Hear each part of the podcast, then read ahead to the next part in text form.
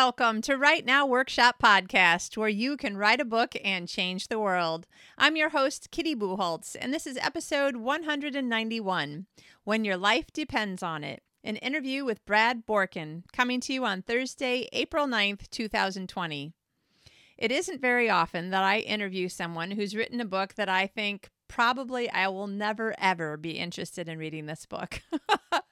but I can't say that Arctic and Antarctic explorers and um, how they how they did their exploring is at all on my radar, except that once I started talking to the author of, and yes, it's the name of the episode as well, the name of the book is When Your Life Depends on It by Brad Borkin. When I started talking to Brad, I was like, okay, wait, that sounds really interesting.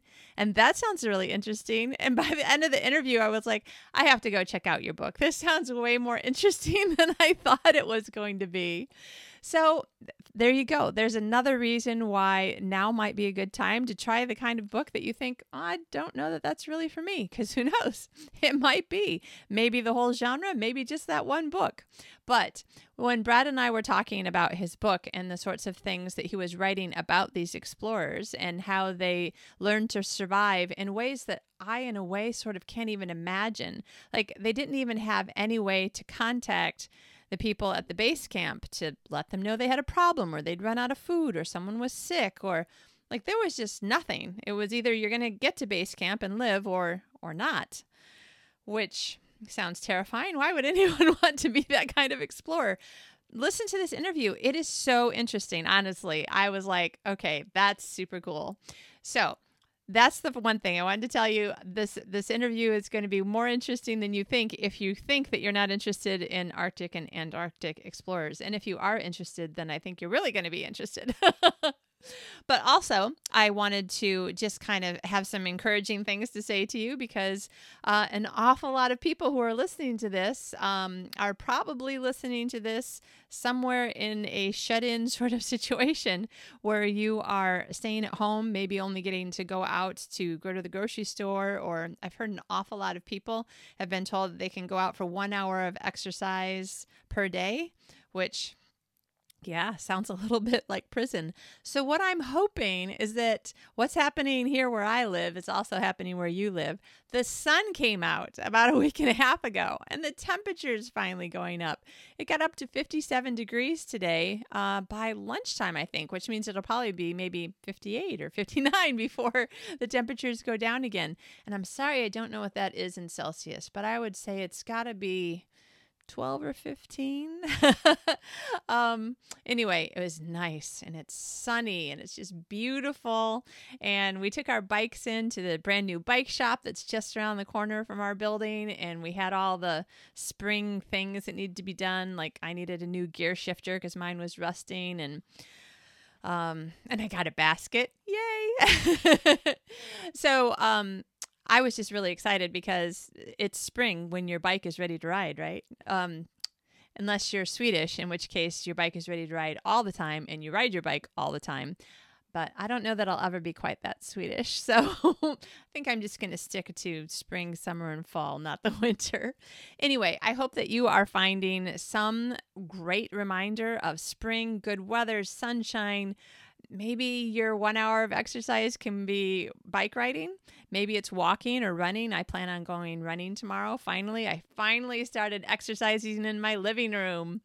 Uh, my husband and I are going to take turns doing it because neither one of us really wants the other person to see us exercising. And huffing and puffing and yeah anyway it's just our thing so i'm super excited about that because then i'm going to feel a lot more comfortable eating all i want for easter we bought a ham already i'm going to put it in the crock pot because i'm not very good at you know cooking stuff uh, i haven't decided what we're going to have for side dishes but i did move here with a Costco sized bag of Marie Callender's corn muffin mix. I'm very, very excited to have Marie Callender's corn muffins for Easter dinner. uh, and then we'll actually be at church helping to create the streaming service Easter morning. So um, that won't really be relaxing, but uh, hopefully will be a blessing to other people.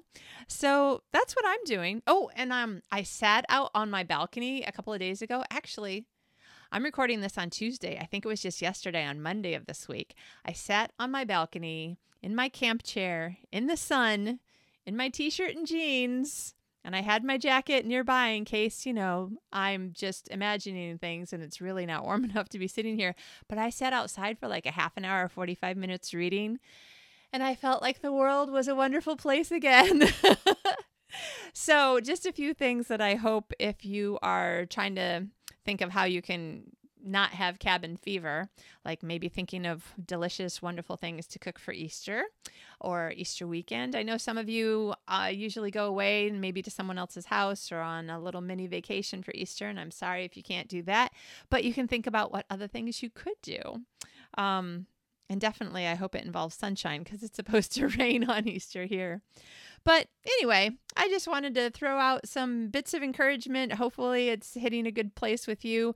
Also, a little shout out to my niece to my niece Ashley because today is her birthday. Happy birthday, Ashley! I don't think that she probably listens to my podcast, um, but I'm going to tell her that I wished her a happy birthday on the podcast, so maybe she'll get this far. I hope that you enjoy the show. Seriously, totally interesting, and might even give you some ideas for um, how you're thinking about living your life right this second and maybe how you are thinking about some things that are going on in your story. I don't know, but uh, I think it could be good. Also, I mentioned in the interview that I listened to the sample of the audiobook and it was really really good so i strongly urge you to look up the audiobook for when your life depends on it because i'm pretty much 100% sure I'm going to buy it because I just, I really like the sound of the way that the person was reading the book. Kind of sounded like a, um, like a National Geographic, but without any video. so I don't know. I think it's going to be good that's it. I'm going to stop talking. The sun is like increasing my my battery charge inside my head so that I feel like I'm just like talk talk talk talk talk just because I'm so happy because I have sunshine. I hope you have some too. I hope you have a fabulous day. Um, do something nice for yourself. Be kind to yourself, and um, try to get a little bit of writing done this weekend. I hope you have a great day. Here's the interview. Today's guest is Brad Borkin. Brad has a graduate degree in decision sciences from the University of Pennsylvania and has a fascination in how people and businesses can make better decisions. Brad is the author of When Your Life Depends on It and has presented at business and Antarctic conferences, appeared on cable TV in the US, and on internet talk radio programs. His talks focus on leadership, teamwork, and winning against the odds. He is based in London and is a fellow of the Royal Geographic Society. Welcome, Brad. Hello, Kitty. Thank you for having me on, the, on your show. This is so exciting. You and I met at the uh, Mark Dawson Self Publishing Live event a couple of weeks ago. Uh, actually, right. yes. we didn't we didn't meet in person though, did we? No, we didn't. We didn't. It's just from connecting on the on the website. Yeah, I, I saw you had that podcast series, so I reached out. Yeah, yeah. I love that group. It's like my favorite group of people. yeah, it's lovely. Love, wonderful group. Yes. Uh, okay, so first of all, my listeners know that I am a neuroscience geek. Um, I even love zombie shows because I like to say I love brains. so when I read you have a graduate de- degree in decision sciences, I was like, that is super cool. Just give us a quick idea. What is that? So that's a good question. It's it's the study of not just how people make decisions, but how do businesses make decisions, and how do you use. Back when I was studying it, back how do you use computers to help businesses make better decisions? But it it, it morphs very closely into personal decision making, and because to a great degree, businesses make decisions because the leaders are making certain decisions or have certain goals, and uh, and then it's it's, it's interesting because I'm I've taken it beyond that and where my focus becomes more towards how do people deal with goals? How do you and then how do you deal with adversity risk and danger and how do you deal with what happens when you don't make your goals? Right. Okay the last two books that i've been reading uh, one uh, just for pleasure and one for pleasure but also i was interviewing the author uh, happened to be romantic suspense. And i was just uh, telling uh, offline I, I, didn't want to say no i think I, I think i did say it on the interview. I just didn't say what the name of the author or the book that i was frustrated with this one author was creating decisions for her characters where people are shooting at them. They're um, they're for the moment safe and they have 17 pages of sex. And I'm like, really? People are shooting at you. But in this newer book, uh, younger author, I don't know if that makes any any difference. Um, and the way that she did it was when they think that they've got the bad guy and that there is no more shooter, then they have a date night but then when somebody shoots at them again they're like okay we didn't obviously catch the shooter. I'm like okay see that makes much more sense to me. So i love the idea that decision science is actually is sort of something that i should know more about as a fiction author as well. Well yes absolutely it's it's it's fascinating how people make decisions and and i think this is why i'm gravitate towards the antarctic explorers is because they were making decisions in this wonderful isolation. They didn't have access to communication out to the outside world and they really had to make decisions on their own. So it's really fascinating in that context. But it's fascinating i'm as fascinated by that as i am in why do we buy the products we buy? Why do we what ads work? What, what ads don't work? Why do people uh, have the relationships they have? How do they meet? How do they uh, you build careers and, and and things like that? So so all those types of decisions are fascinating.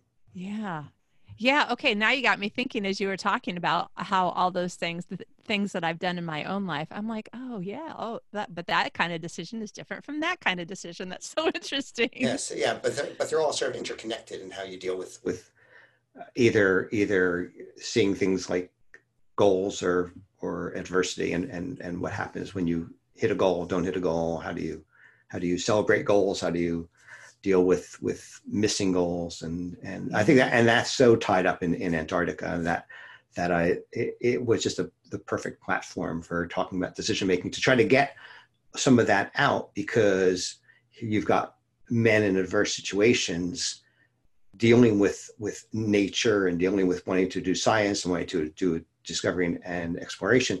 At the same time you put them into this incredibly challenging situation and and that could easily descend into fistfights and murder and mayhem and sabotage. And yet, at the same time, the these six expeditions that, that I look at in the book, and my co-author and I look at in the book, has a lot to do with why didn't these expeditions do that? Why did these? Why were these expeditions so successful in in this environment? And hoping that people can draw from that lessons for modern life, whether you're building characters in fiction or whether you're dealing with your own the, the, the modern world and how we see it. It's, yeah. it's, it's all of this is wrapped up in the same same thing.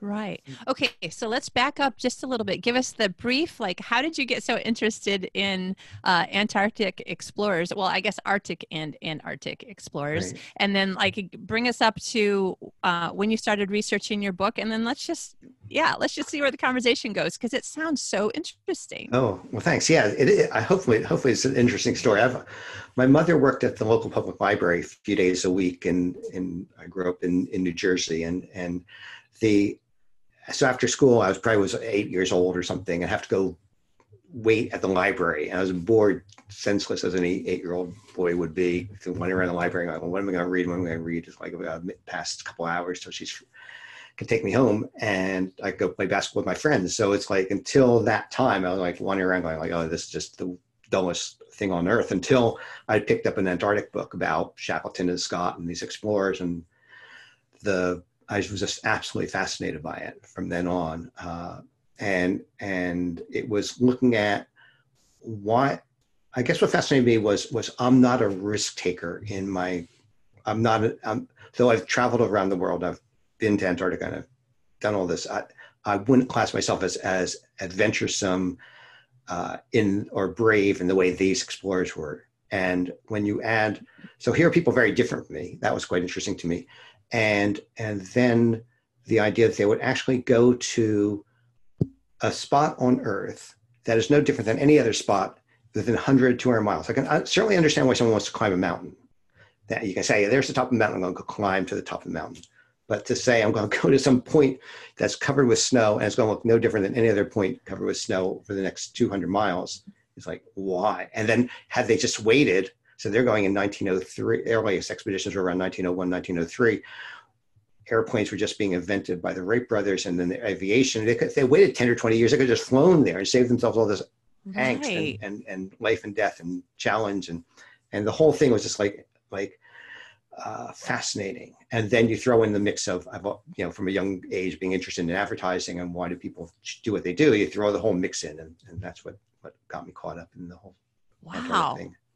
So on the one hand, in your personal life, you're just interested in in these expeditions and you're reading it on in, in your personal life. But then um, going to college and studying and, and starting work and stuff in a way you're looking at the same sorts of ways that the brain is working. Is that right?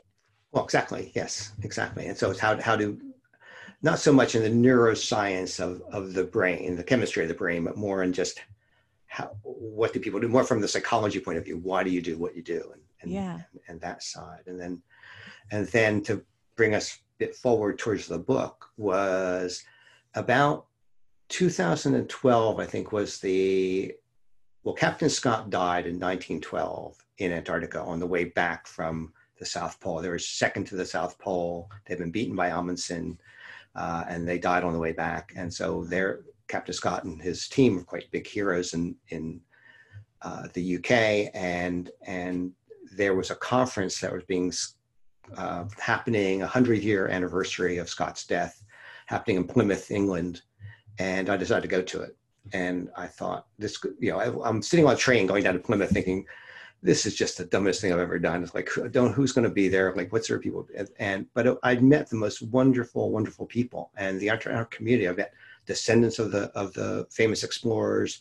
I met authors of people books I'd read.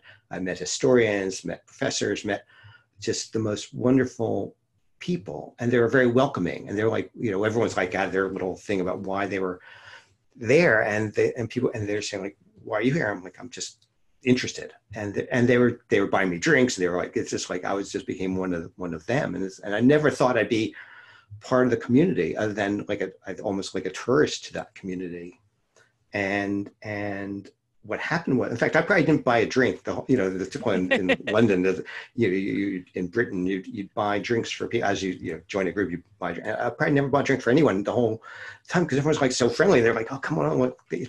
And so, and I'm not a big drinker, but it was, just very welcoming. And but over the time of going to Antarctic conferences and sitting through lectures and and meeting these people, I realized no one's ever put the two together and said well, people have written books about the bi- biographies of the explorers. They've written fictionalized accounts of the expeditions. They've written um, about the expeditions. Our book is about one aspect of the expeditions, like the equipment or the food, or uh, something about one one small part of an expedition or the science of the expedition. But no one ever. I thought I'm sitting here in the audience time after time, of thinking, no one's ever written about the, what is really at the heart of these, which is the life and death decisions, and that's the most exciting because yeah.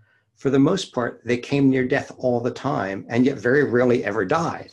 Wow. you see like like this is literally if you look across these expeditions they literally are like each thing's real. It's like a thriller story.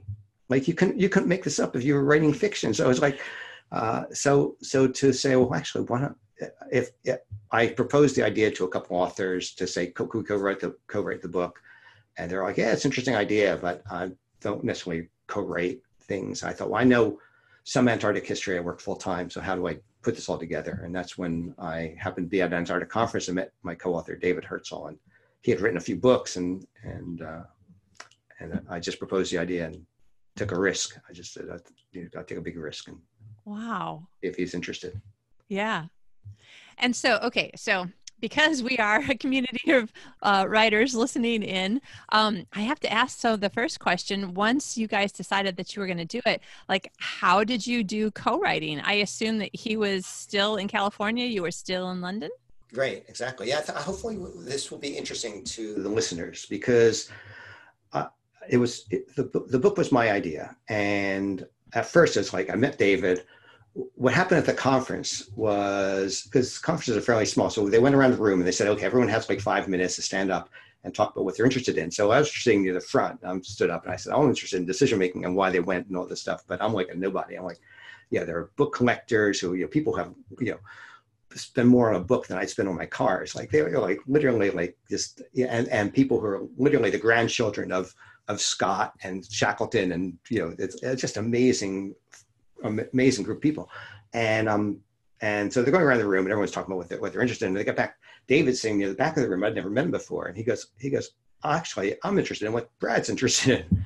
so at the first break, I went up to him and said, I want to write this book and are you interested? And I said, I'll send you all my notes. I just don't know you. I don't know you from anybody, but I'm so keen to do this. And, and it was taking a risk. And I sent him all my notes and all my ideas. And I didn't hear from him for a month. I was like, David's pretty quiet actually. And, and so, uh, so I thought, oh, I can't believe it. I've just given away all my IP.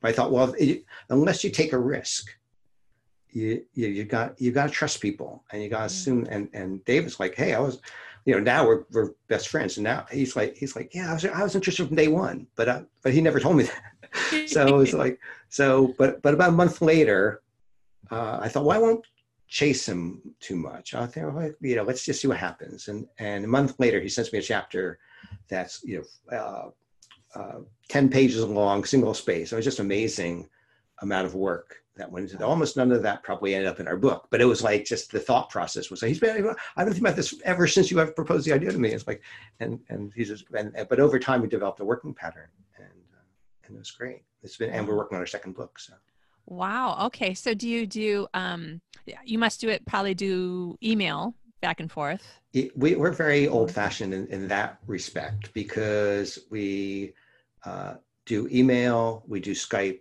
and we do we, we write in Word, mm-hmm. and we trade. But we we we configured the book on Excel, and I think so. What so I, this will be I think quite interesting to, to your audience as well, which is my my approach was we live in different countries. The first thing we could do, everyone's like, "Do you have a contract?" I'm like, why do we want a contract? We don't have anything to have a contract about. We could get international lawyers talking to each other for days on end, spending thousands of dollars and thousands of pounds, arguing over who has rights of what when we don't have anything.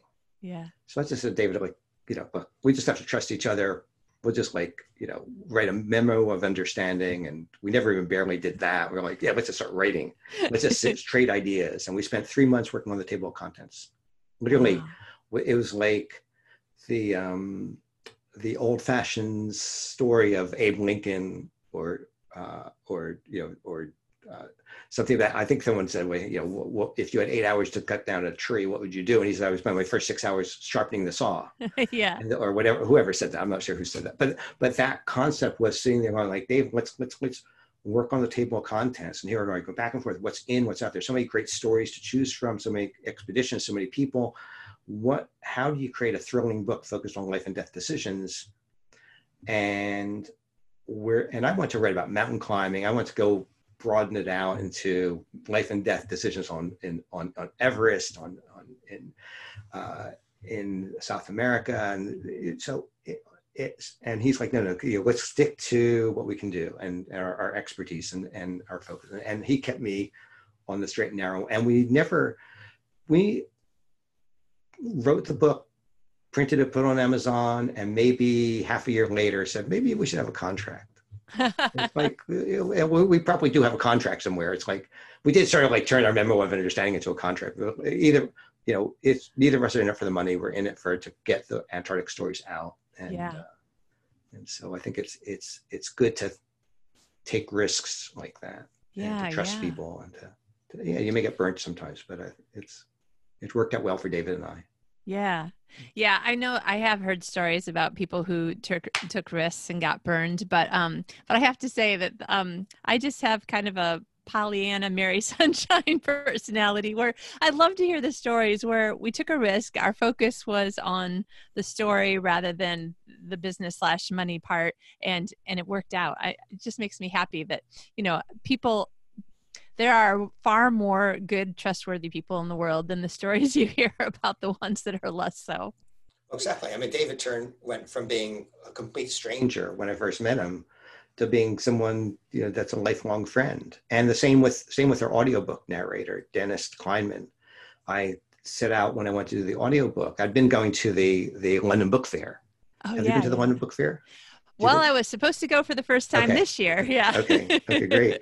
The um, uh, yeah, it's a great event, and and to listen to to people speak like Mark Dawson and and and L.J. Ross and all the various various authors speaking there. And this one person stood up and said, you know what, the the difference between based on studies, difference between successful authors and less successful authors, uh, successful authors have audiobooks. So I'm writing notes, and this is back like in 2016. Or, you know, Dave and I still writing the, the, the still work on the manuscript, and and and I'm like, I got to have an audiobook. I have an audiobook, and and so once we wrote the book, I thought, wow, I've got a microphone. I can record my voice, read the book into a microphone. How difficult is that? And read like less than two paragraphs. I thought, this is really difficult. This is this is super difficult. Plus, what does an Antarctic explorer in the early 1900s sound like? Right. And if I can just show the cover of my book for a second, yeah. just to show the, the photograph on the, the cover, these men pulling a sledge across the, the Antarctic tundra um, and and doing that for hundreds and hundreds and hundreds of miles, really, really challenging, difficult. Where you know, take tough, stur- sturdy men with deep, husky voices. Well, that's not me. It's like yeah, yeah. I, I got to find someone who has this sort of voice, and and it was it was it was that, and again taking a risk, and and and I listened to hundreds of voices, and and um, and then chose Dennis and Dennis has turned into a lifelong friend. And and and again, taking a risk, but saying, you know, this guy has the voice, and everything else is is secondary to if he shares the same passion as as Dave and I do. And it really came came down to feeling like the whole process of building a team of people who had the same passion. It had nothing to do with money. It had to do with with how do we get these stories told yeah. And uh, and our, our, the editors that worked on the book and the uh, uh, book designer, every, everybody who who's engaged in the book has been. I felt like I'm building a team of people. And, yeah. And and as it turns out, your audiobook was up for a major award, right?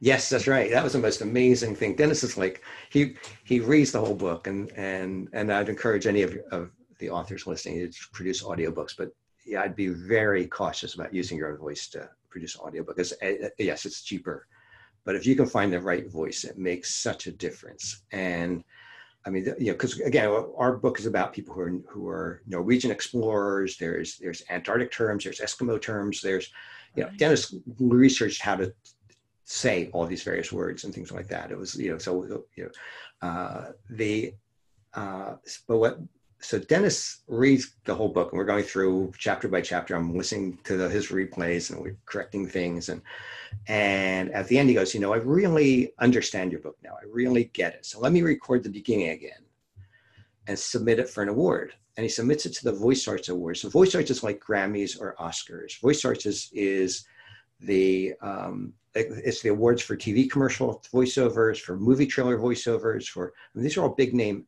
many big name actors, not just voice actors, big name actors, and we end up in the finalists. So we're so and it's like the Grammys or the Oscars. We end up in Hollywood at an event with Sigourney Weaver is oh. host is the host and and Van Jones and all these celebrities and we're in there in the history category and we're the, we're up against uh, four other books, one of which is up for a Pulitzer Prize.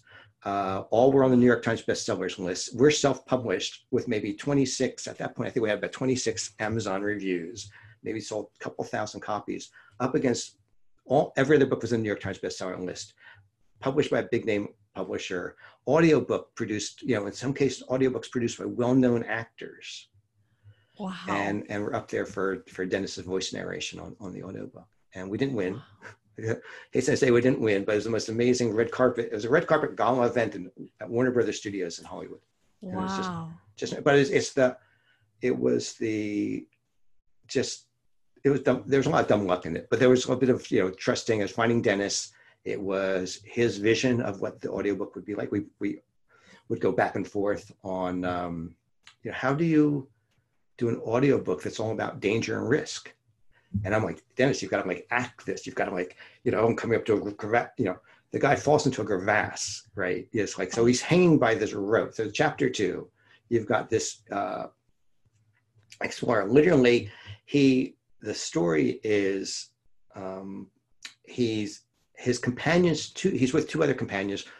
Uh, they're pulling sledges. They have two sledges, both being pulled by dogs. And the idea was because it's very there are lots of crevasses and crevasses can be covered over with a, what's called a snow lid so it can actually be covered by snow and you can basically walk across the snow and fall into the crevasse and you're what saves you from death basically uh, if you're lucky is the sledge doesn't fall in behind you. So using the British term sledge, which is what they pile all their supplies on, you're you fall in, but you're you're saved by your harness. So you're done down maybe 15 feet, and your companions then pull you out.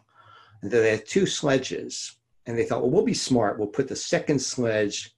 The first sledge has the, the less important supplies. So the first team goes, and there are three of them. So one person with with uh, two people with, with the dogs sort of trying to figure out what's the safe route and they see a snow sled a snow lid and they realize there's grass there and sort of trying to wave to the other guy and as they turn around to wave to the other guy he's fallen through a snow lid into a crevasse with the sledge with all the dogs with all the valuable supplies including the tent most of their food. And uh, and so these two guys are left on the ice with with almost no not that much food. They uh, uh, have to do like a makeshift tent and and and they um, continue on, but they're both the dogs die and and they, they're able to kill the dogs, but they end up eating the um, dog livers, which are filled with vitamin A, and and which are poisonous to humans. And so the wow. they're slowly the the two men are, are slowly dying just from the poisoning in, in their bodies, and and they're uh, and then the, one of the men dies. And so Mawson's on his own. And so this whole chapter, which is written in about a page and a half, two pages, he, he's on his own. He's trying to get back. He has no, of course, throughout that time that no one had any communication back to base camp or anything like that. So he's on his own and he falls through a crevasse, luckily only saved by the harness and the sledge not falling in after him. And it's like, how do you tell that story in on an audiobook? Yeah. And and I can get all excited and, and talk about that when I'm talking about this you know wow. Eh. Okay well let me just say that i've never been interested in this kind of stuff at all but i'm thinking oh i just got an audio subscription for my birthday which was a couple of days ago. Maybe i have to read the or listen to this eh, eh, book. okay. Well i hope so hope so. Yeah hope so. but then it's like you don't act it because I can, I am, you know, I, obviously in the flexion of my voice, I get very excited about this story. And Dennis is like, your reader has to infer that from the audiobook. You don't write in bold and italics, you know, danger, danger, oh, I found a crevasse. You write in standard fonts. And the, the, the reader interprets for themselves what that situation might have been like for Mawson falling into this crevasse, wondering how am I going to get myself out in this weakened state. And, and this is the, the beauty of what Dennis did was, was to take this and turn it into something that's exciting at a very low key level. Yeah. And using the words to convey the emotion and not dram- drama to convey the emotion. Yeah. And I think that's why we end up in in in the in the finals because it's just a remarkable rendition of these incredible stories. Wow. And, yeah, I listened to the audio sample before I interviewed you and I was like, "Wait, that's the end of the sample?" I mean, it's it's so well done. yeah, so Dennis was great, but that's I think for for for us it was it was saying how do you how do you take risk? How do you how do you build a team of people and how do you do various things that sort of get you one step further for getting the book known and yeah. And, uh, now, correct me if I'm wrong, but I think at the beginning you said that in general you don't consider yourself a person who takes who takes risks. Is that right? well, I I guess I take risks, but I take I, I like I'm the sort of person who goes to the airport and will check the board for when the flight goes every 20 minutes, right? That's yeah. the sort of risk I take, right? So as opposed to the person that's like, oh, whatever. It's like when the plane, I'll, I'll be sure to be at the gate at the right time. I'm, so I'm like more of a, a controlled decision maker, I think, when it comes down yeah. to, to risk. But it's, uh, but yeah, they, in Antarctica, they would just be like, well, we'll just drop these six guys off, uh, you know, on this coast far from base, hundreds of miles from base camp, and we'll come back with the ship and pick them up in six weeks' time. Yeah. And and if and if the ship can't get back to them because it's all iced over, well, they'll figure out something. That's yeah. sort of, and I'll be like, you know, and no communication to let them know whether the ship can get there or not, other than them sort of being able to say, "Oh, gee, it's all iced over. We're we're in deep trouble now." It's like right. like, wow, that is just like that that bravery or risk taking is just a yeah. Okay, so so this um obviously I'm totally engaged in your story right now. So this really amazing story and these people who are so unlike certainly me and my personality. Um, but then you also have this decision making um, focus in what you do for work and now you know in the 20th 21st century it seems like the one thing that we can count on is that things are constantly changing and so we're always in this new position that that i suspect having not lived my grandmother's life, but I suspect my grandmother lived the first half or three quarters of her 99 years without having to experience quite so many changes in the world as I did. I mean, I would say for sure the first 40 years of her life couldn't have been as many changes as it seems like I've probably experienced in the last 40 years of mine. So, how do we take, um, how do we take, I don't even know if it's the right word to say lessons, um, keys and ideas from other people who somehow managed to make good decisions when it was, I didn't I never really thought about it before. I've never really thought about uh, explorers in this way. But if it's constantly, most decisions are going to affect whether you live or die. Like, how can we take that and apply it to our ever changing kind of um, like sometimes it's very exciting because we've got new uh, electronic toys to play with. Like i'm definitely one of the girls that if it's between uh, getting diamonds for an anniversary present or a new electronic toy i want the electronic toy. Um, but on the other hand there are days when you're just overwhelmed with the amount of change like you just figured out how to do something and it's already changed. How can some of the things that you um, understand about these early people who had none of the techie things that we have now and the 21st century software world that you live in and how can we apply some of these things to our own lives to live a little bit more peaceful a little bit more calmly? Is, that something that you can help us with?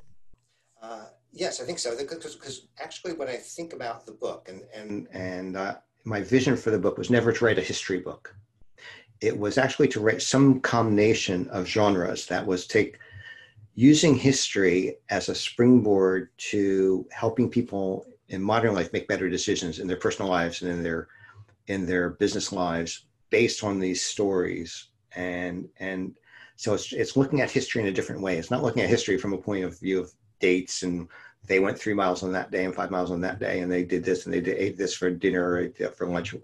You know, it, it's more trying to say how do you how do you tell this story? And then say what do we learn from? What do we learn from Mawson falling into a crevasse and how he gets out of it?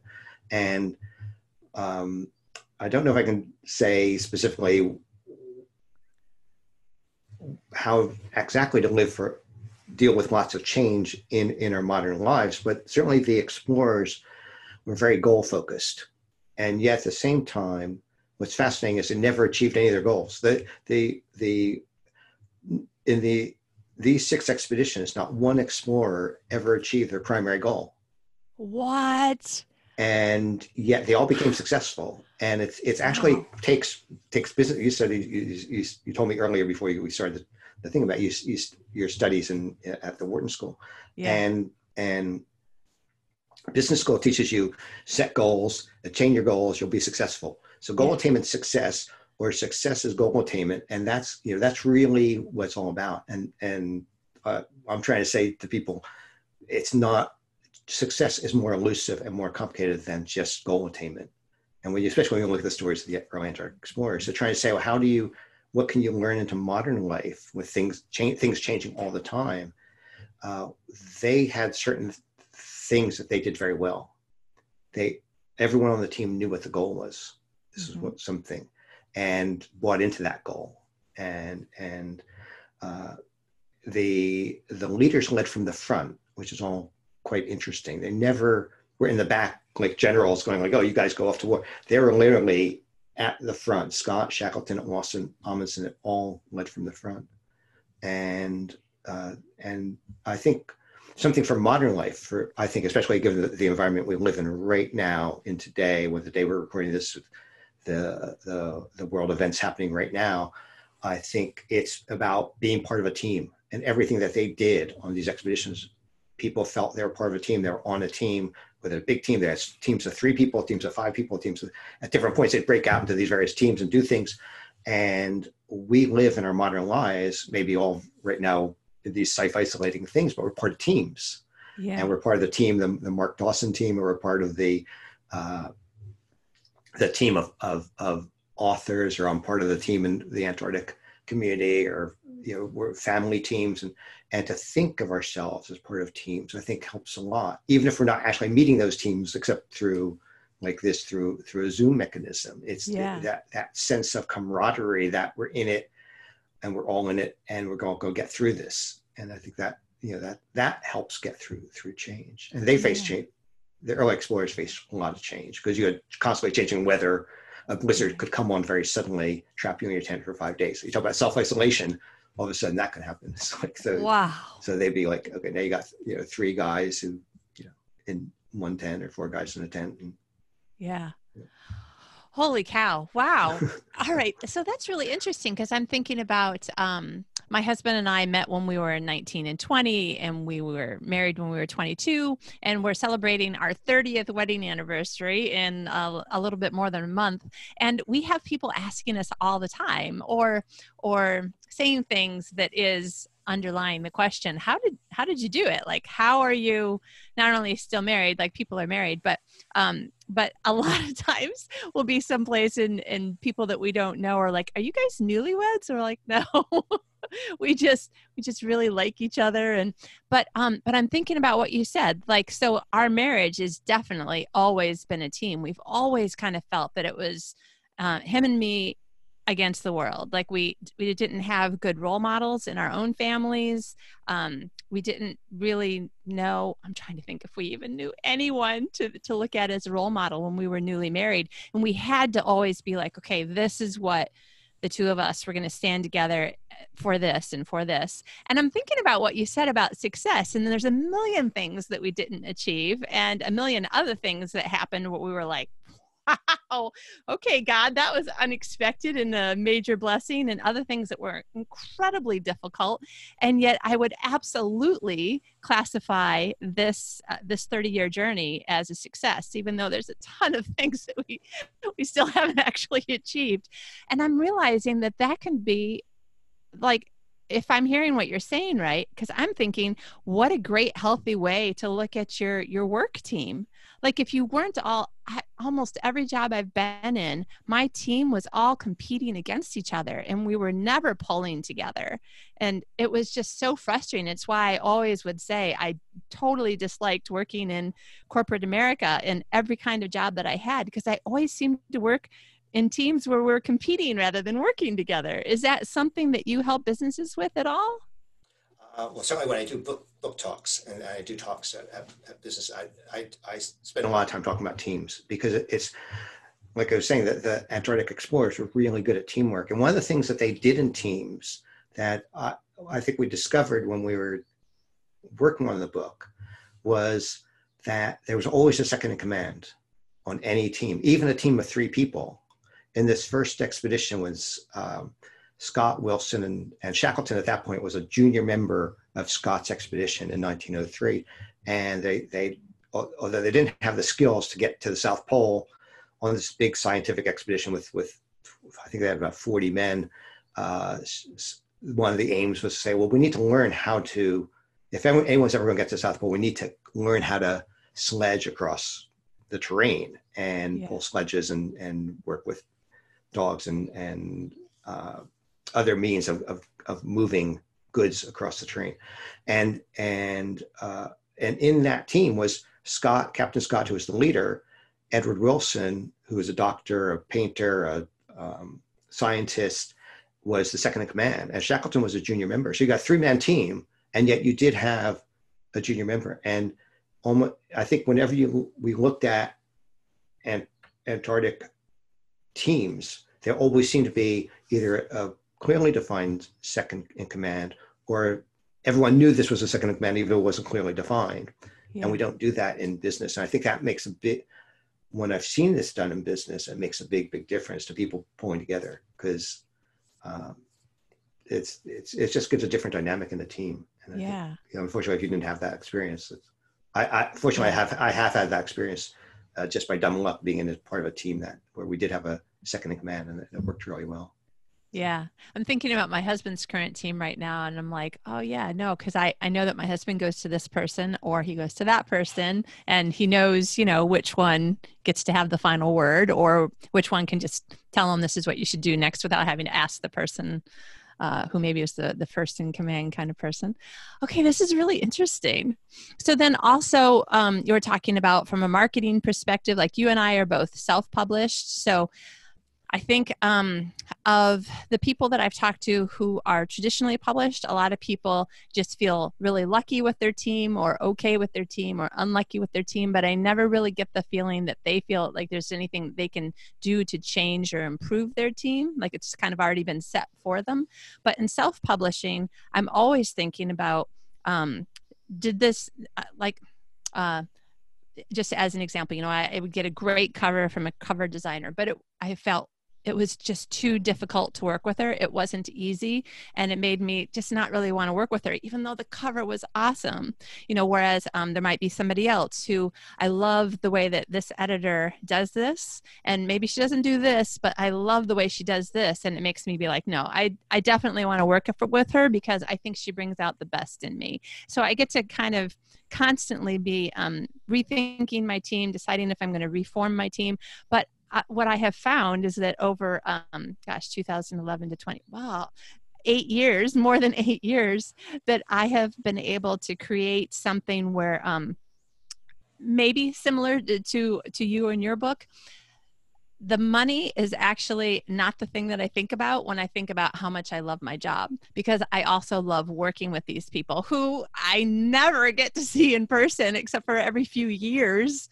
Right. Um, but uh, they just it makes me feel really good like we're all pulling together and it just makes me happy yes exactly i think being part, parts of the team is it's human nature to be parts of teams and i think this is one of the things that in the current era that, that we're living through uh, feeling that one's part of a team is, is vital at this ta- at this stage and and we can learn a lot from the Antarctic explorers. I mean, they weren't. They, I, we never hold them up as perfect decision makers. In fact, they made a lot of bad decisions they're good at recovering from bad decisions. I think that's maybe the key, and maybe that's the key in your marriage as well. Is that when when you hit a bad decision, what do you do? And and bad decisions can cause people to fall out very rapidly, as opposed to being a unifying thing of okay, let's you know what do we do? What what do we do? What's our new goal? What's our new what's our new new approach? Yeah. So Oh, this is exciting. Okay, so we'll just kind of bring it back around to writing for a minute. So sure. I think that you actually gave us a lot of great tips, but if you have anything in particular that you're thinking, um, let, let me just kind of recap the things that I heard you say. Um, definitely you feel like having an audiobook version uh, a professional well done audiobook version of your book is key in this period of time um, you also mentioned that for nonfiction, uh, you and your co-writer David, David, right? David, yes. Um, that you and your co-writer David felt very strongly about getting the table of contents right before you started writing. Oh yes, absolutely. So let's talk about that for just a little minute. Uh, a minute. Um, I don't get a whole lot of nonfiction writers, and I always want to give my audience, you know, a little bit more where they can. But can you give us some tips about how? Um, and feel free to talk about it in terms of of um, you felt this or David felt that, or just like the decisions that you made together. Um, when you have so many things that could be part of a great book how did you keep on focusing it down so that what you ended up with was truly a great book, knowing that you didn't use a ton of really great information? This is, this is interesting because like each, I mean, literally there are books that are, you know, two inches thick written about the expeditions. I mean, I, just to give you an idea, because I have sitting here on my desk. Oh. I've got, this is Shackleton's book. There are two volumes, actually, there's another volume, just yeah. big um, two volumes written about the his expedition to get to the South Pole. And they, I, I need to before we go, I'll have to tell the story about the, this expedition. But this is like, how do you turn this into about two pages or three yeah. pages of excitement? Uh, put this, put this way. Uh, and yeah, and just for people who are watching only, that's got to be four or five inches of big, full size hardcover books. Yeah. Uh, probably each one's about three inches of. I mean, this is literally you know, several thousand pages written uh, about the expedition, a multi-year expedition in Antarctica. And that's just one of six expeditions. And each of the expeditions had massive books written about them. And th- not just by uh, the, the core team, but each of the, you know, many of the people who are on the expeditions had their own books written as well. So how do you summarize all that down into some, turn something that is into a, a, very exciting story? Yeah. And it's probably it's no different than writing fiction. It's, it's fundamentally, you've got to figure out what drives the reader what are the key things they need to know and actually david and i work on this new book now it's like you know we're like uh, and the new book's part of it's set in antarctica but some of it's not in antarctica and and, and saying actually those names are not important it's not important who the men are it's important like what what the story is but it's not necessarily important all the detail because you're trying to tell a story really fast and try to get it really exciting you can leave out a lot of detail. If people, if you, if you get people interested, they'll go to the internet, they'll go to the, they'll get other books about it and, and read. But I think it's, it's getting a story that is, is uh, pared down to a stage where it is literally thrilling sentence by sentence by sentence. And that's really what we, we aim to do. Yeah. All right, so that's a great tip that I don't think that I have thought through before. And in fact, one of the things that I look at when I look at some of the nonfiction that I've um, written, um, I have one online class that's in text is about 280 pages, single space text. It's it's quite detailed because I want to make sure that if you're looking for detail, you're finding it. But sometimes I'm reading it and thinking, ah, too much detail. So I've actually thought, well, all right, because I do want it to be available to people if they do want it, I actually started um, doing it a little bit more, oh, maybe a little bit more like journalism, where I'm hitting the high points in almost bullet point fashion in the beginning, so that if you're like, that's all I needed, you can just move on. But then giving more detail, almost sort of starting the, almost sort of starting again, but now adding in all the other things that you might actually still be looking for. I don't know if this is similar to what you're talking about. Yes, and you know, yeah, I think it is. It's, it's trying to figure out what fits in, into the book, what's what's critical to the storyline, what what what's key to keep in the book, and I think that was uh, again focusing on the on the table contents. So I think most of the table of, of our table contents sort of like a, a statement and a question. It's like okay, uh, or trying to look at, at I, I, can't remember all the, the all the, the great uh, things. I mean, a lot of this was was David's idea with, with on what we are doing on the table of contents, and and um, uh, so the chapter about Mawson falling into the crevasse was called "How Strong Is Your Will to Survive." Where does inspiration come from? So this concept of using questions as sort of leading points to get people into the chapter, or get people uh, and it also helped us to be like, okay, where are we going with that chapter? And using spreadsheets again to sort of keep track. Okay, so this is the main main story. This is the main key lesson that comes out of it, or the main decision point, or the main. Uh, this is the action theme of that that story, and, and then how do you lay them all out, and, and almost like laying it out on on on. Um, uh, there's one point where with a book book designer and I laid the entire all the photographs out on a table and said is this the right order for the chapters because at the start wow. of each chapter we had a we didn't there's so many wonderful antarctic photographs uh, if i can hold one up there's um this is a picture of a ship in, in the ice so what, what you're wow. if you're just listening to the podcast on audio it's it just a remarkable nighttime photograph of shackleton's ship uh, trapped in the ice but done with all this wonderful lighting and it's just very atmospheric photograph.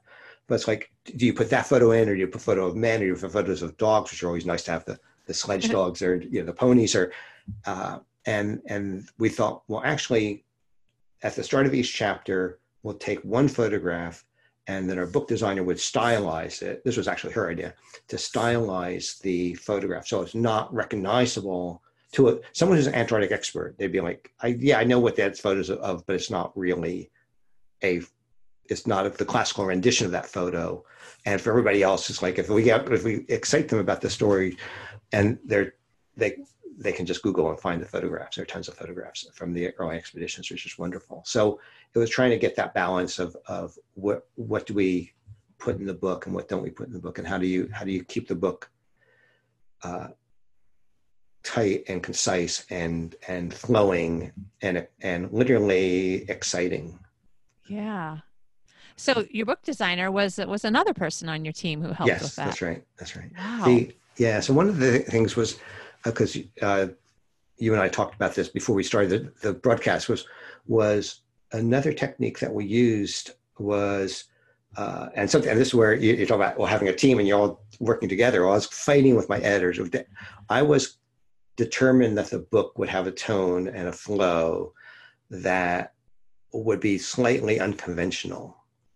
And uh, and David had certain turns of phrases that I wanted to keep in. The editor kept trying to like like take them out. Is like um, uh, we're talking about the science and saying he had this phrase of like adding to the pyramid of knowledge or adding to the pyramid of scientific knowledge or something like that. And the our editor was saying, no, no, you that wouldn't be a pyramid. It wouldn't you wouldn't think of it a pyramid because pyramids are like have a top and they're like you know adding to the base or adding to the top. And she's like, that's not a good. And we're like, no, no, it just make it makes sense, right? It just flowed nicely when you're reading it. Like we just determined it and just fought to keep our vision. And one of our visions was to have something at the end of each chapter to get the reader to the next chapter. So the next, it's not a story from one to to another to another. Because in a way, it's like once Mawson falls into the crevasse, and I'm not going to spoil it whether he gets out or not. The uh, the next chapter isn't about what happens next to Mawson. is a completely different storyline. Yeah.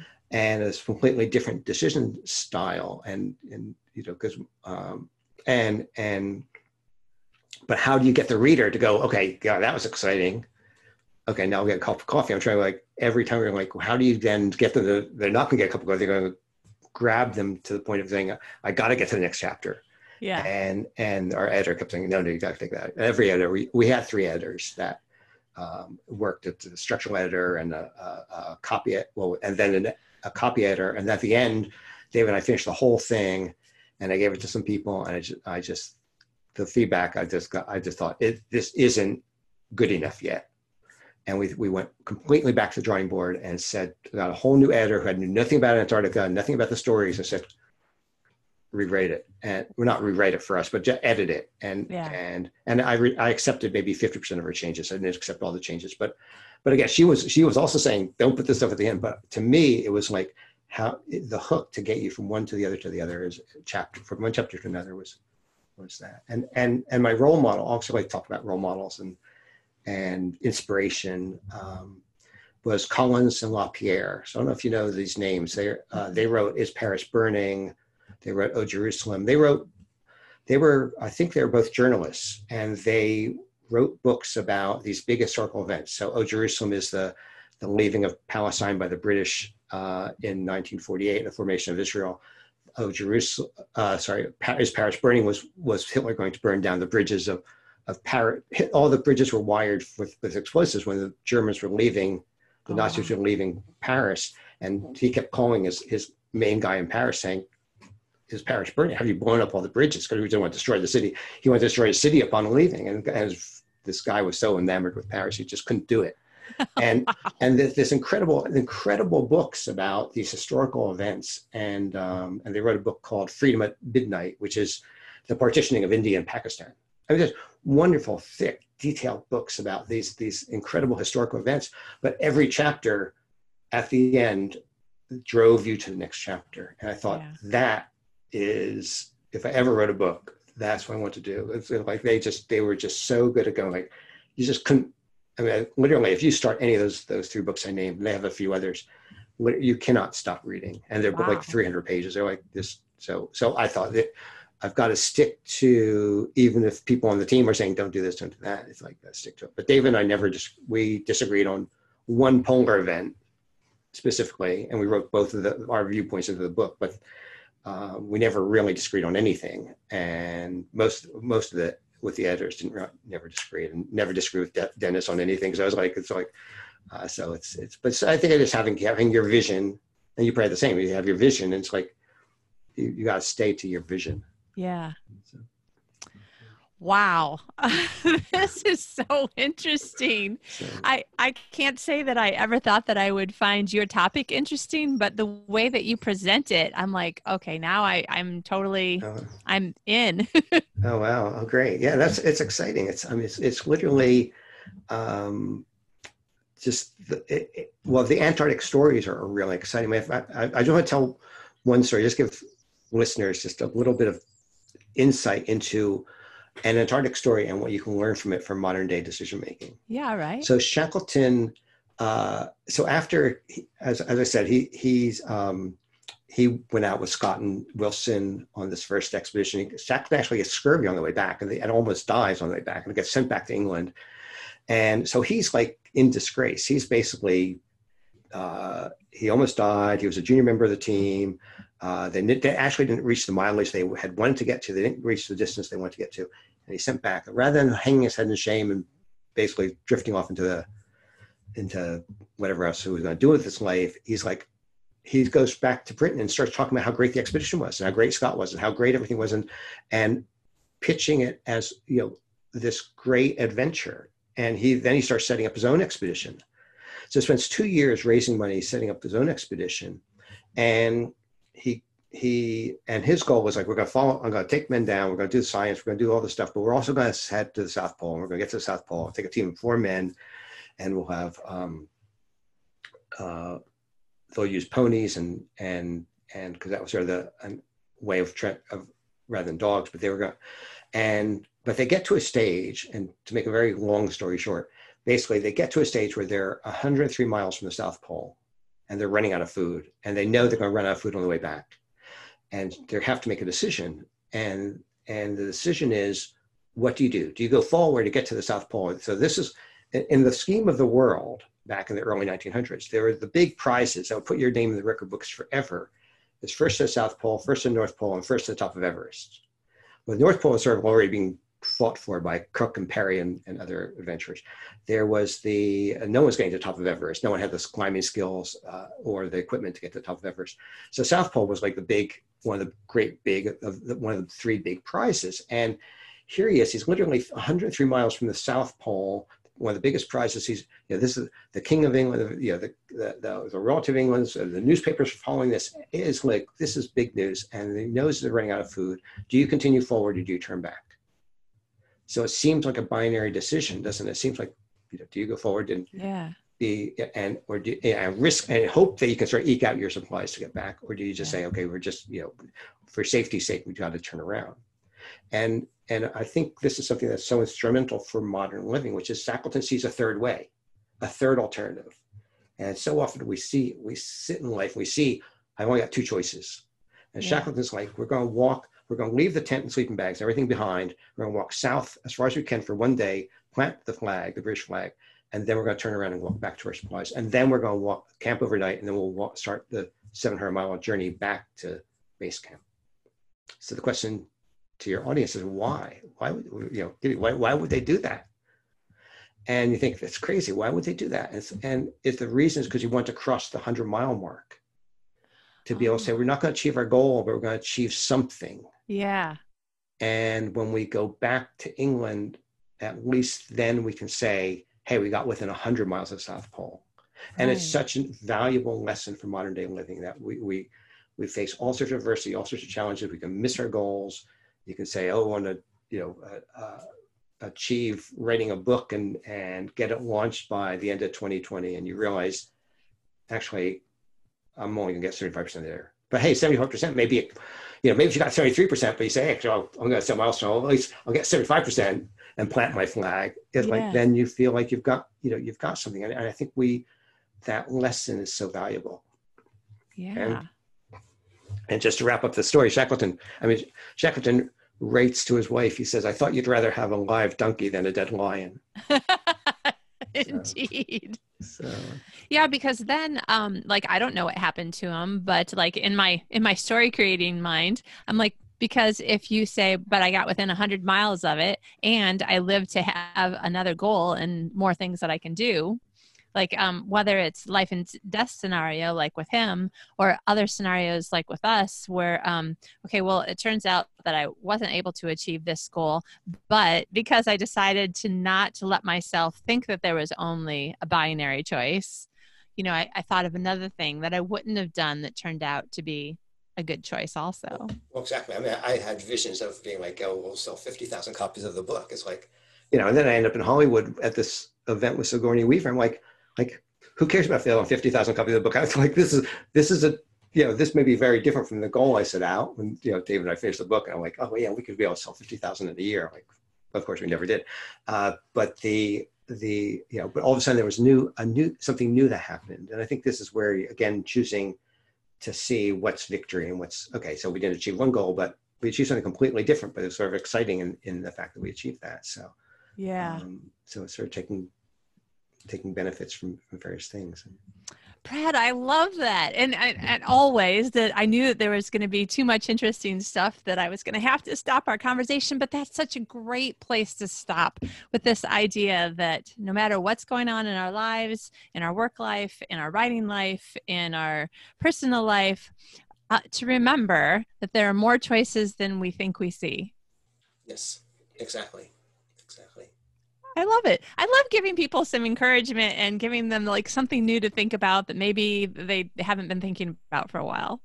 Yes, absolutely, and that, that's that's really the goal of the book. The goal of the book is not to be prescriptive and say these are the lessons that are from the, these stories. It's actually to get people to think about. It's, uh, you know, one of my inspirations was Malcolm Gladwell. I don't know if you've ever read. Oh, I love Malcolm Gladwell. it's trying to be in that style of book. To be like like get people to think about to think about. Uh, life and challenges and risk and danger and exploration and science and all this stuff and think about uh, th- this as ways to learn for how do I how do I interpret some of this for my own life and my own style. Yeah. You know, what can I take away from these incredible stories of of you know uh, people trekking across frozen tundra to, to achieve things? And you're like, okay, this. this it, at one level, you know, you read some of the stories in, in the book and you think it's absolutely completely nuts like yeah. they went off and they had this vision to, uh, there was this old scientific Victorian theory about penguin eggs that did actually be a, if you took a penguin egg in this early formation, it would actually be like part reptilian dinosaur. Wow. The only trouble is penguins lay their, lay their eggs in the middle of an Antarctic winter. Yeah. So how do you how do you you know pitch dark you know you only would have the moonlight and then the only if it wasn't cloudy, and then and it's also cold, cold the coldest time of year and the only way to get these penguin eggs. And, and they set out, these three men set out with the desire, which only to get penguin eggs. And wow. they bring the penguin eggs, and they and and of course, as as you would expect, they the theory's wrong. Yeah, the theory, you know, and so that, and they risk life and limb and experience temperatures of negative 77 degrees and and and literally nearly very nearly die and and over and over and over again and and and just like this is just just such a remarkable story and like and and it, at another level is so incredibly inspiring to think about people doing these sorts of things and yeah. and i think that's what's what makes makes this antarctic history come alive hopefully for people and they're thinking about adversity and risk and danger in, in our modern lives which we have a lot of adversity, risk, and danger in our modern lives right now. So, yeah, yeah. Wow. Okay. You know what? When we finish talking, I'm going to go back and be thinking about my uh, my fiction storytelling in hopefully some broader, deeper ways. This is really cool to think about. Okay, great. Great. Uh, all right, Brad, we need to know where can people find you, your current book, audio book, and then um, information when your new book comes out. Oh, great. Sure. Happy to talk about that. The um, so our book called When Your Life Depends on It Extreme Decision Making Lessons from the Antarctic is on Amazon. It's on, we also put publish it through Ingram Spark. Uh, it's on uh, Kindle and Kindle Unlimited. Actually, it's available right now if people are on Amazon Prime. It's for the very limited period of time. It's, it's still in the Amazon Prime if you're in the US. It's um, uh, the audiobooks on iTunes and Audible and Amazon. And um, the website, so if you want to learn more about the book, more, more about me and David, uh, David Hirzel, it's www.extremedecisions.com. That's extreme dash decisions. So Okay. dash between the words extreme and decisions. And and and we'd love to hear from people. And, and if you want to contact me directly, it's brad.borkan, B-O-R-K-A-N, at dot author at gmail.com. But there, I mean, there are links on the website. You can contact us through that. And, Good. and always happy to chat and, and talk about things and Excellent. uh, share And then when you start announcing the new book, that'll be uh, announced on the website. Do you have an email list? Uh, no, we actually don't. And this was something I really need to, to do. But uh, in in amongst all these things, I go to Mark Dawson, Dawson you know, Yeah. listen to, to these lectures by Joanna Penn. And you know, the first thing you need is a mailing list. It's like, Yeah. I was like, no, the first thing I need is an audiobook. The next thing I need is this. Next thing I need is, and so in a way, it's like I keep thinking I need a, I need a mailing list, but I, it, it's, I, I, for Dave and I, it's, it's, we've got stories to tell, and we've got we tell stories in a way that no one else tells them. And I think this new book is just will be exciting. I can't tell you reveal the name of Yeah. it because the name gives away a part of this the story. But I think what we did is we said what interests us, and we said, well, actually there are tons of stuff that interests us. And you know, first the North Pole, first the South Pole, first up Everest, first uh, moon landing, first you know, and it wasn't all first. It's like laying the transatlantic cable and all sorts of different things that happen around the world and that influenced our modern life. And we basically said, oh, let's just grab a bunch of those, like maybe 10 or 11, 9, 10, 11 of those. So I started making lists of spreadsheets and lists of all these different exciting things that happen in the world. And not far history, not like the invention of fire or the wheel or something like that, and not new stuff like the internet or iPhone or things like that have been written about a lot, but saying like, like in this period of history, which is sort of around the time of the explorers. And so what is, let's just pick a bunch of these things and write about them Yeah. and we started making these spreadsheets and all of a sudden we discovered a pattern and there's a pattern to them Oh, and we're writing about the pattern and i don't think anyone has ever seen this pattern before or discovered it and we just feel like we're like on and and, and, it's, and it's not just about these events but it's actually the the people behind them the, and then focusing on decision making and what we can learn from modern day decision making and i think it's going it's definitely a big book. Hopefully we'll you know sell more than a few thousand copies but hopefully it, it will change the way people look at problems. Even the problems we face in society in the world today. Like how when you look at a problem you're like okay that's you know let's look at it from these different angles. And and the way a lot of big things happen in the world is like people looking at problems from multiple different angles. So that's the that's the uh, Wow. that's it's exciting it's it, so uh, but it's trying Yeah. to also david and i work full time so it's trying to juggle all that and yeah. have a have a life and Yeah. so, All right. So extreme-decisions.com. right Yeah, and there's a lot of information there. I went there today and I was like, "Oh my gosh, I can't even like read and watch all this." You have Well- um different interviews and stuff there too. So Yeah, I've been on, on a few interviews and, and some of the TV shows, and then um, there's also my some photographs. I was in Antarctica. I spent November in Antarctica, so there's some of my photographs from there. Oh so, gosh. so, Wow. so it's like- no, November in Antarctica is the beginning of summer, it's the beginning of spring. spring. It's be- okay. yeah, it's just it, at, at just the end. It was the first ship sailing out of you know out of uh, Argentina to get to Antarctica. in Oh, the wow. Springtime. So it's like and spent Oh a month, gosh. three thousand seven hundred forty-five nautical miles. And, so quite exciting. Oh my gosh. Wow. Okay, yes. I I have to go uh, read or listen to this book. I think I think you've got me hooked uh, uh, on Great. the audio book because I also listened to the sample and I was like, "But what's going to happen Uh, well, next?" well, Dennis has such a wonderful voice. He's just a and and I I also he's just a remarkable human being. And uh, Nice. Well, Brad, thank you so much for being on the show. And I'm telling you, you need to tell me when the next book comes out because I want you to come back and talk to oh, us I'd love about to. that. That'd be that'd be wonderful. I'd certainly love to come back. Well, as soon as we can announce the book, I'd, I'd love to Yeah, come back go. and talk about it because I think it will. It is an exceedingly exciting topic. Sweet. Oh, I'm excited already. Just thinking about patterns and and Right. I'm an Excel girl, so as soon as you said Excel spreadsheet, everything mapped out, I'm like, oh, that sounds lovely. So well, I'm weird, so it's no, okay. No, it's, that sounds good. well, thank you so much for being on the show. This was really fun. Oh, great. Yeah, thanks. It's been lovely. Great, great, great fun to chat with you. Um, and if I, you had mentioned it before, just to leave your audience with with one uh, point, if I was just to make make one final point, is one of the themes that comes out through all the Antarctic stories is that the explorers never and we we use a phrase never ever give up trying. that no matter what happened to them, falling in crevasse, whatever, they never stopped trying to to succeed. And literally, like even though Shackleton didn't get to the South Pole, you could say, well, yeah, that's doesn't quite apply. He didn't. He actually turned around and went went back. They literally got down to the very last biscuits. That all they had for breakfast was biscuits, and and and each one had one, and that was the end of their food, all their food until they could get to the next uh, depot of, of supplies, and and they never stopped trying to, to succeed. And I think there's just, just, mm. you know, as authors, you know, there's so many times you think, I just can't do this. It's just, you know, I'm not, the story's not coming together. So, you know, just, just keep trying.